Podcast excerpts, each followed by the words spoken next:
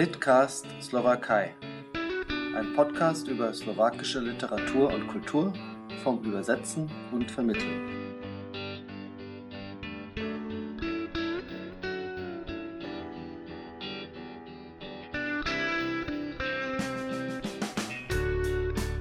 Ahojte!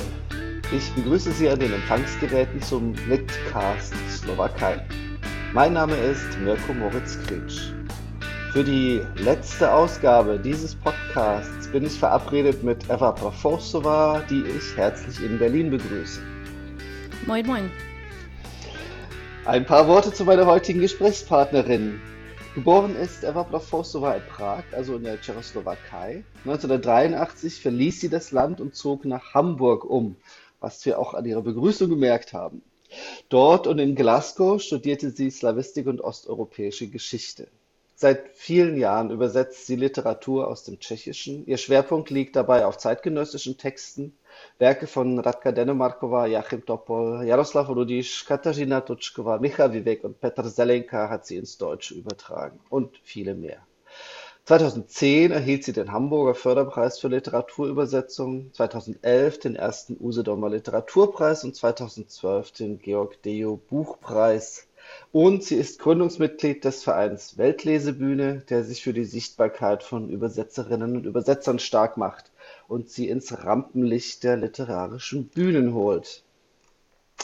Liebe Eva, wir kennen uns nun schon einige Jahre. Was ich dich aber noch nie gefragt habe und das heute in aller Öffentlichkeit tue, wie ist eigentlich die deutsche Sprache in dein Leben gekommen? War das schon in deiner Kindheit im familiären Umfeld angelegt, wie das ja oft in mitteleuropäischen Biografien ist? Oder hattest du Deutsch einfach in der Schule oder war die Sprache erst mit deinem Umzug nach Hamburg ein Thema? Guten Morgen. Äh, ja, die Frage der Sprache ist schon interessant. Äh, sie war, Deutsch war eigentlich immer in der Nähe. Es gab ja, wenn sich meine Großeltern oder meine Mutter äh, mit meinen Großeltern unterhalten hat, äh, da, da gab es immer so dieses äh, auf Deutsch, sprich nicht vor dem Kinde. Also ich, ich wusste, da gibt es irgendwie eine Sprache, die ist wichtig. Jetzt erst so beim Nachdenken bin ich drauf gekommen, dass es eigentlich für die Welt von meiner Mutter ganz, ganz normal war, dass sie immer Geschäftsleute, Geschäftsbekannte hatten, die auf Deutsch gesprochen haben und ähm, in der Familie von meinem Vater war es wiederum anders. Das, äh, da waren die Deutschen eher die Feinde.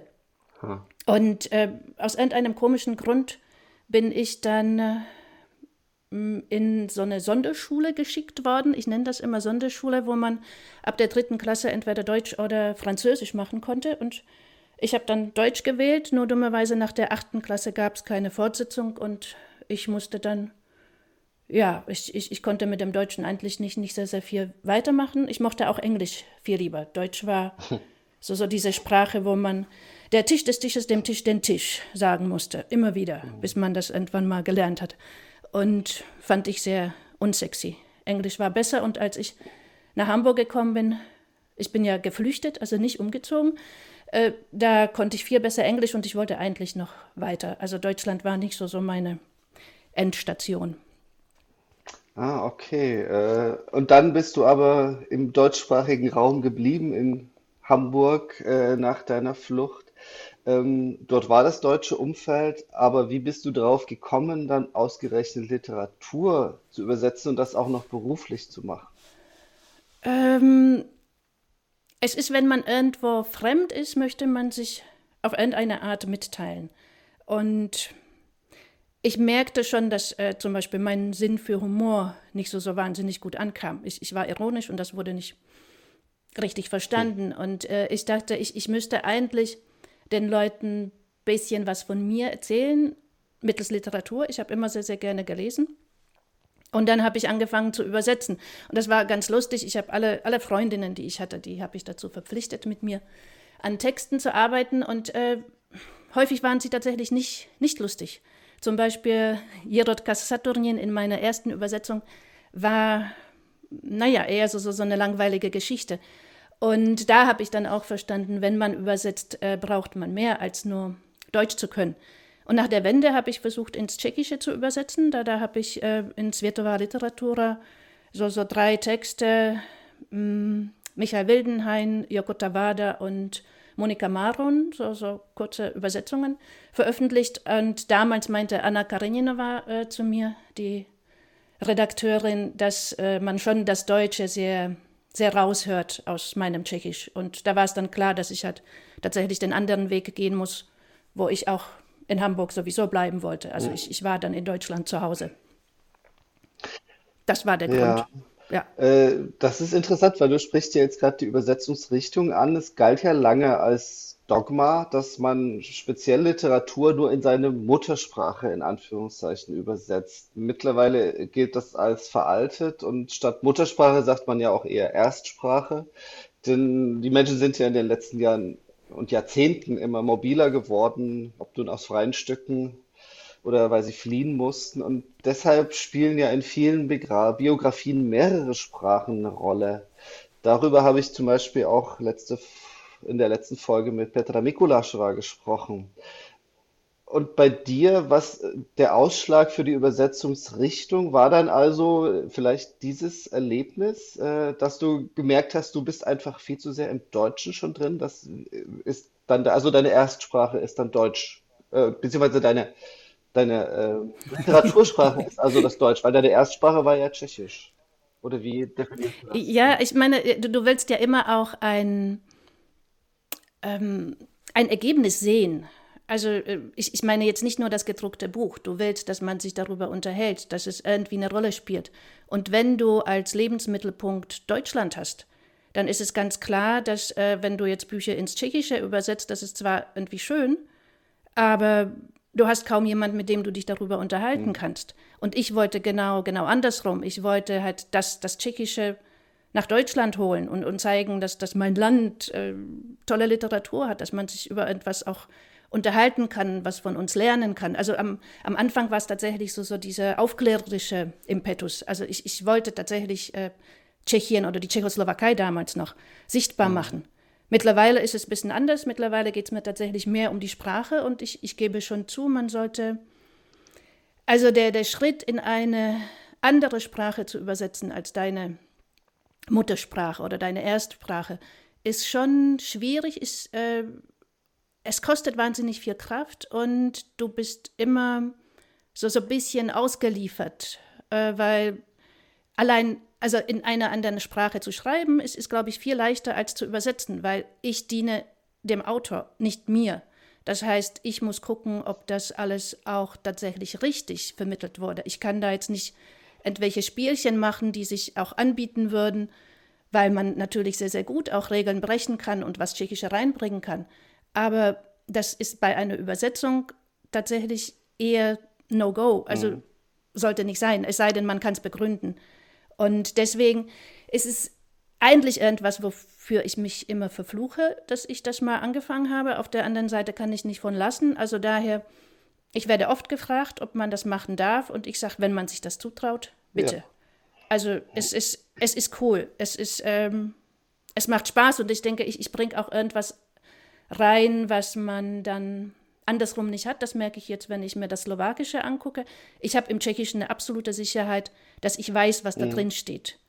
Das ähm, eben, das. Die äh, vielleicht, ja, die ich vielleicht ich gar nicht habe. Ja. Das ist natürlich ein, ein Vorteil von dir, weil du diese Sprache einfach von Kindheit an aufgesogen hast um dich rum. Genau, du hast wiederum eine absolute Sicherheit, dass das, was du schreibst, mhm. richtig ist. Ja, interessant.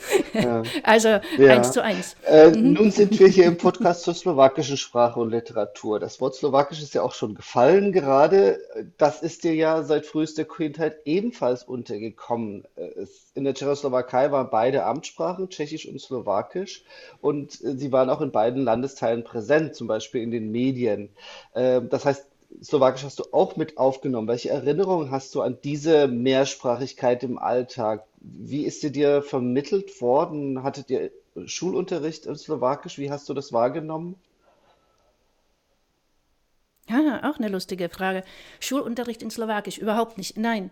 Ähm, wir hatten einen Staatspräsidenten, der so, so komisch tschechisch gesprochen hat, äh, Gustav Husak, weil er äh, sein Slowakisch mit reingemischt hat. Also auf der offiziellen Seite war es eher so belustigend. Und auf der inoffiziellen Seite war es etwas so ganz, ganz Normales. Also wir waren halt die Tschechoslowakei, man fuhr in die Slowakei, da war ich häufig, ich liebe die, die Berge, man konnte da wandern. Wir haben Tschechisch gesprochen, die haben Slowakisch geantwortet, wir haben uns verstanden. Obwohl, wenn ich das jetzt so erzähle, frage ich mich natürlich, wie die Slowaken uns gesehen haben. Wir waren ja halt diese eingebildeten Prager.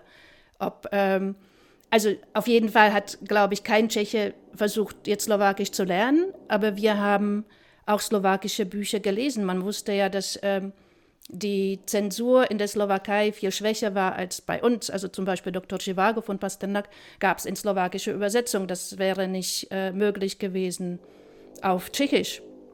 Oder umgekehrt hatten wir, äh, habe ich dann auch äh, jetzt gerade neulich gesehen, dass zum Beispiel Ludwig Wazulik in seiner Edice Petlice auch slowakische Autoren wie Dominik Tatarka einfach herausgegeben hat, ohne, ohne Übersetzung. Also es war die, die Sprachen waren einfach frei zugänglich. Das waren unsere Sprachen. So. Das heißt, du hast auch automatisch verstanden, weil sie immer um dich rum waren. Äh, ich meine ja. Und deswegen wollte ich dann irgendwann mal äh, auch das mal checken, wie, inwieweit man sich tatsächlich versteht. Und äh, da kam es dann zu der trinationalen Vice versa, Slowakisch, Tschechisch, Deutsch, zu der wir vielleicht noch irgendwann genau, mal im Gespräch kommen.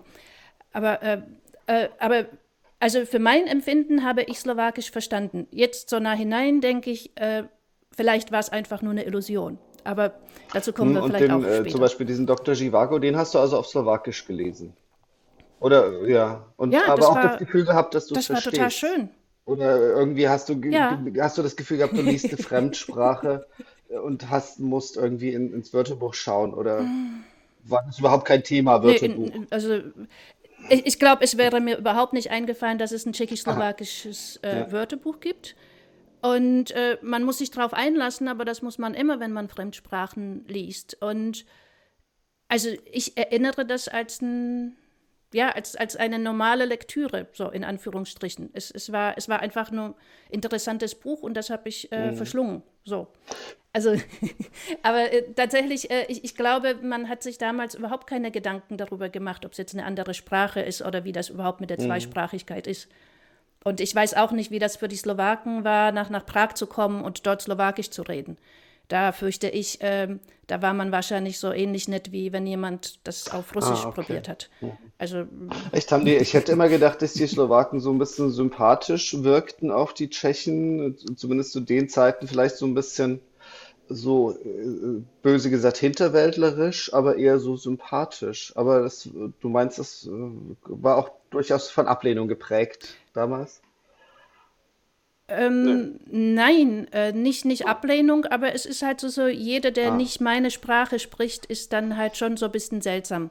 Das ist sowieso eine Sache, die mir im Tschechischen früher immer aufgefallen ist, wenn Ausländer versucht haben, Tschechisch zu sprechen, wurden sie eher hm. so ausgelacht, anstatt dass man, und man fing sofort an, mit denen auf ah. Deutsch oder auf Englisch hm. zu reden.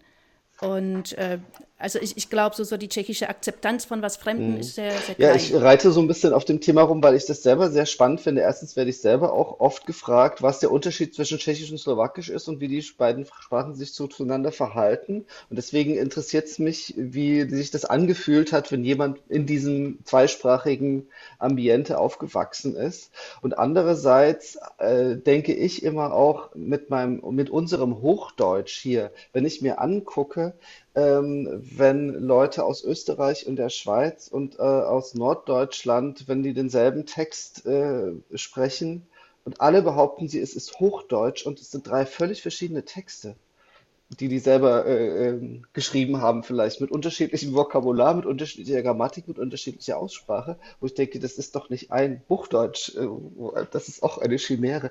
Äh, das ist eine interessante Geschichte. Bei euch äh, hat man ja auch mal eine Weile behauptet in der Tschechoslowakei, es sei eine Sprache, dieser Tschechoslowakismus, äh, wovon man auch wieder abgekommen ist. Aber äh, genug davon. Ähm, wir hatten vorhin schon das Thema Slowakisch übersetzen. Ich habe das Gefühl, dass du äh, deine Fühler auch als Übersetzerin in Richtung Slowakisch ausstreckst. 2019 hast du eben mit unserem slowakischen Kollegen Jan Jambor diese slowakisch-tschechisch-deutsche Übersetzungswerkstatt geleitet im Übersetzerhaus Loren, was eine großartige Angelegenheit war. Ich habe von der Teilnahme wirklich sehr profitiert. Bist du gerade dabei, auch für dich slowakische Literatur als Quelle für zukünftige Übersetzungen zu entdecken? Jein. Ähm, also zum, zum einen so, so mit Fühler ausstrecken. Äh, also es hat mich immer sehr interessiert, was, was in der Slowakei passiert. Ich, ich habe eine Zeit lang äh, auch über tschechische Literatur geschrieben, so Vergleiche, äh, was, äh, wa warum sich zum Beispiel die Tschechen so, so spät angefangen haben, auseinanderzusetzen mit der deutschen Vergangenheit, wo Polen das viel früher in der Literatur gemacht haben. Und so, so ähnlich habe ich halt immer auch so, so die Literatur mhm. der Slowakei beobachtet. Und äh, eigentlich ohne den Hintergedanken, mh, mm, aus dem Slowakischen zu übersetzen. Also eigentlich äh, meistens kommen ja interessante Sachen auf mich zu und dann denke ich ja, okay, man müsste da halt irgendwie einen Verlag finden. Aber es ist jetzt nicht, dass ich jetzt so mir vorgenommen hätte, ich, ich will jetzt Slowakisch machen. Und die slowakische Literatur ist, ist eigentlich auch auf mich zugekommen, glaube ich, nach der, äh, nach der hm, Vice Versa Werkstatt, die du erwähnt hast. Und ich wurde gefragt, ob ich auch nicht was Slowakisches übersetzen möchte. Und wir hatten ein, ein sehr schönes Treffen mit Frau äh, Valova und Katharina Kutzbelova im, von Literarne Informačné Zentrum in, in Frankfurt äh, auf der Buchmesse, wo wir sehr gelacht haben, weil ich versucht habe, denen zu erklären, dass, dass man eigentlich hm, für slawische Literatur im Moment sehr schwierig äh, Verlage findet. Also äh, es ist, äh, ich, ich merke das auch eben mhm. am Beispiel des Tschechischen, dass äh, die Bereitschaft, äh, Bücher aus dem Tschechischen, Slowakischen äh, zu, zu übersetzen, ist äh, so gefallen. Nach der, nach der Wende äh, sind wir mit offenen Armen empfangen worden. Da, da wollten alle wissen, wie das jetzt in Osteuropa aussieht. Im Moment, glaube ich, äh, ist das Interesse irgendwo ganz anders und es ist verdammt schwierig, irgendwelche Bücher unterzubringen und überhaupt äh, Verlage zu finden, die bereit sind, sich darüber zu unterhalten, dass sie sowas machen könnten. Und äh, also eigentlich wollte ich überhaupt mich nicht engagieren, bis mir dann beim Abschied Frau Wallowa ein dünnes Büchlein in die Hand gedrückt hat und hat gesagt hat, also das müsste ich mir unbedingt angucken. Und das war Čepic von Katharina Kutzbelova, von der ich gar nicht wusste, mhm. dass sie schreibt. Das hat sie gar nicht erzählt. Und das war dann ein Buch, wo ich dachte so, wow, ja, das hätte ich gerne auch auf Tschechisch gehabt, dass, dass sich eine Autorin so mit ihrem Land auseinandersetzt ja, und äh, seitdem versuche ich da einen Verlag zu finden und äh, bin total begeistert von dem Buch, aber ich, ich weiß gar nicht, mhm. ob ich aus dem Slowakischen übersetzen möchte. Das, äh, ja, dann hast ja, du schon so, so eine lange hast Antwort. du schon mal anübersetzt aus dem? Zum Beispiel? Ja, okay. Ja, habe ich. Äh, und da, da war es eben, äh, deswegen weiß ich, dass mein Slowakisch gar nicht so gut mhm. ist, dass es so, so eine Illusion ist, weil äh, da das ist so, ein bisschen zuerst äh, so, so wie, wie Tschechisch äh, verwischt. Ja, also ich, ich denke, das verstehe ich alles.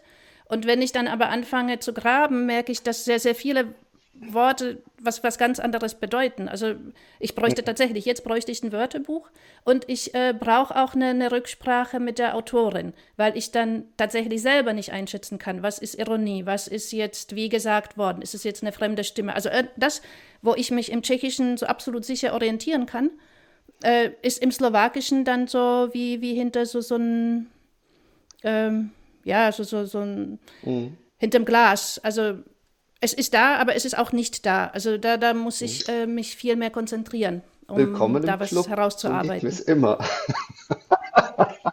ja. ja, und das ist komisch, weil eben ja, das, das ist, ich das, nicht. Ich finde das total äh, verblüffend, wie du das so beschreibst, äh, dass das für dich ganz ungewöhnlich ist, diesen Text nicht sofort zu durchsteigen und in, ich meine, äh, ich schätze mal, auch bei tschechischen Texten hast du Fragen an die Autorin oder an den Autor, aber wahrscheinlich eher selten. Anders. Hm. Äh, anders. Also, da, da, aber hier weiß ich tatsächlich die, hm. die hintere Bedeutung ja. nicht. Also äh, es, es, es gibt ja immer so, so, so, so, so etwas, was naheliegend ist, aber manchmal schimmert da noch irgendwas im Hintergrund und das ist sehr, sehr wichtig und das weiß ich mhm. auf, auf Tschechisch viel schneller oder das finde ich viel schneller okay. raus als. Ja. Tja, als übersetzen ist einfach nichts für Feiglinge. Das merkt man immer wieder, oder? Hm, nichts für Feiglinge. Ähm, ich weiß gar nicht, ob das was mit Mut zu tun hat. Äh, auf jeden Fall ist es ein wunderbarer Beruf. Also ich, ich kann mir eigentlich keinen anderen vorstellen. Es ist eher so hm, über die Fähigkeit, sich auf jemand einzulassen. Und vielleicht ist es ja auch tatsächlich. Ich habe das mal für mich so ja. formuliert. Also ja, Eva, ein mhm. wunderschönes äh, Schlusswort. Ich bedanke mich ganz herzlich bei dir, dass du dir Zeit für diesen Podcast genommen hast und damit auch einen sehr schönen Schlusspunkt unter die Reihe gesetzt hast, wie ich finde. Hat mir gut gefallen. Ich wünsche dir alles Gute und vor allem immer ausreichend Zeit und Muße für gute Bücher. Oh, vielen Dank. Das wünsche ich dir und unseren Hörern auch. Bei allen an den Tag Empfangsgeräten bedanke ich mich für die Aufmerksamkeit und für die Treue seit über einem Jahr. Die Reihe Litcast Slowakei geht heute zu Ende. Ich bedanke mich beim Literarne Informačné Zentrum in Bratislava, wo die Idee dazu entstanden ist, und bei Michał Worecki für die ersten 15 tollen Interviews. Besonderer Dank gilt Petr Michalik für die immer zuverlässige technische Betreuung und dafür, dass er meine Ankündigungstexte ins Slowakische übersetzt hat. Und falls Sie es noch nicht getan haben, dann hören Sie auch mal in die anderen 26 Folgen des Podcasts rein. Da gibt es viel zu entdecken. Und das Internet vergisst nicht, wie wir wissen. Mein Name ist Mirko Moritz Pritsch. Machen Sie es gut. Ahojcie.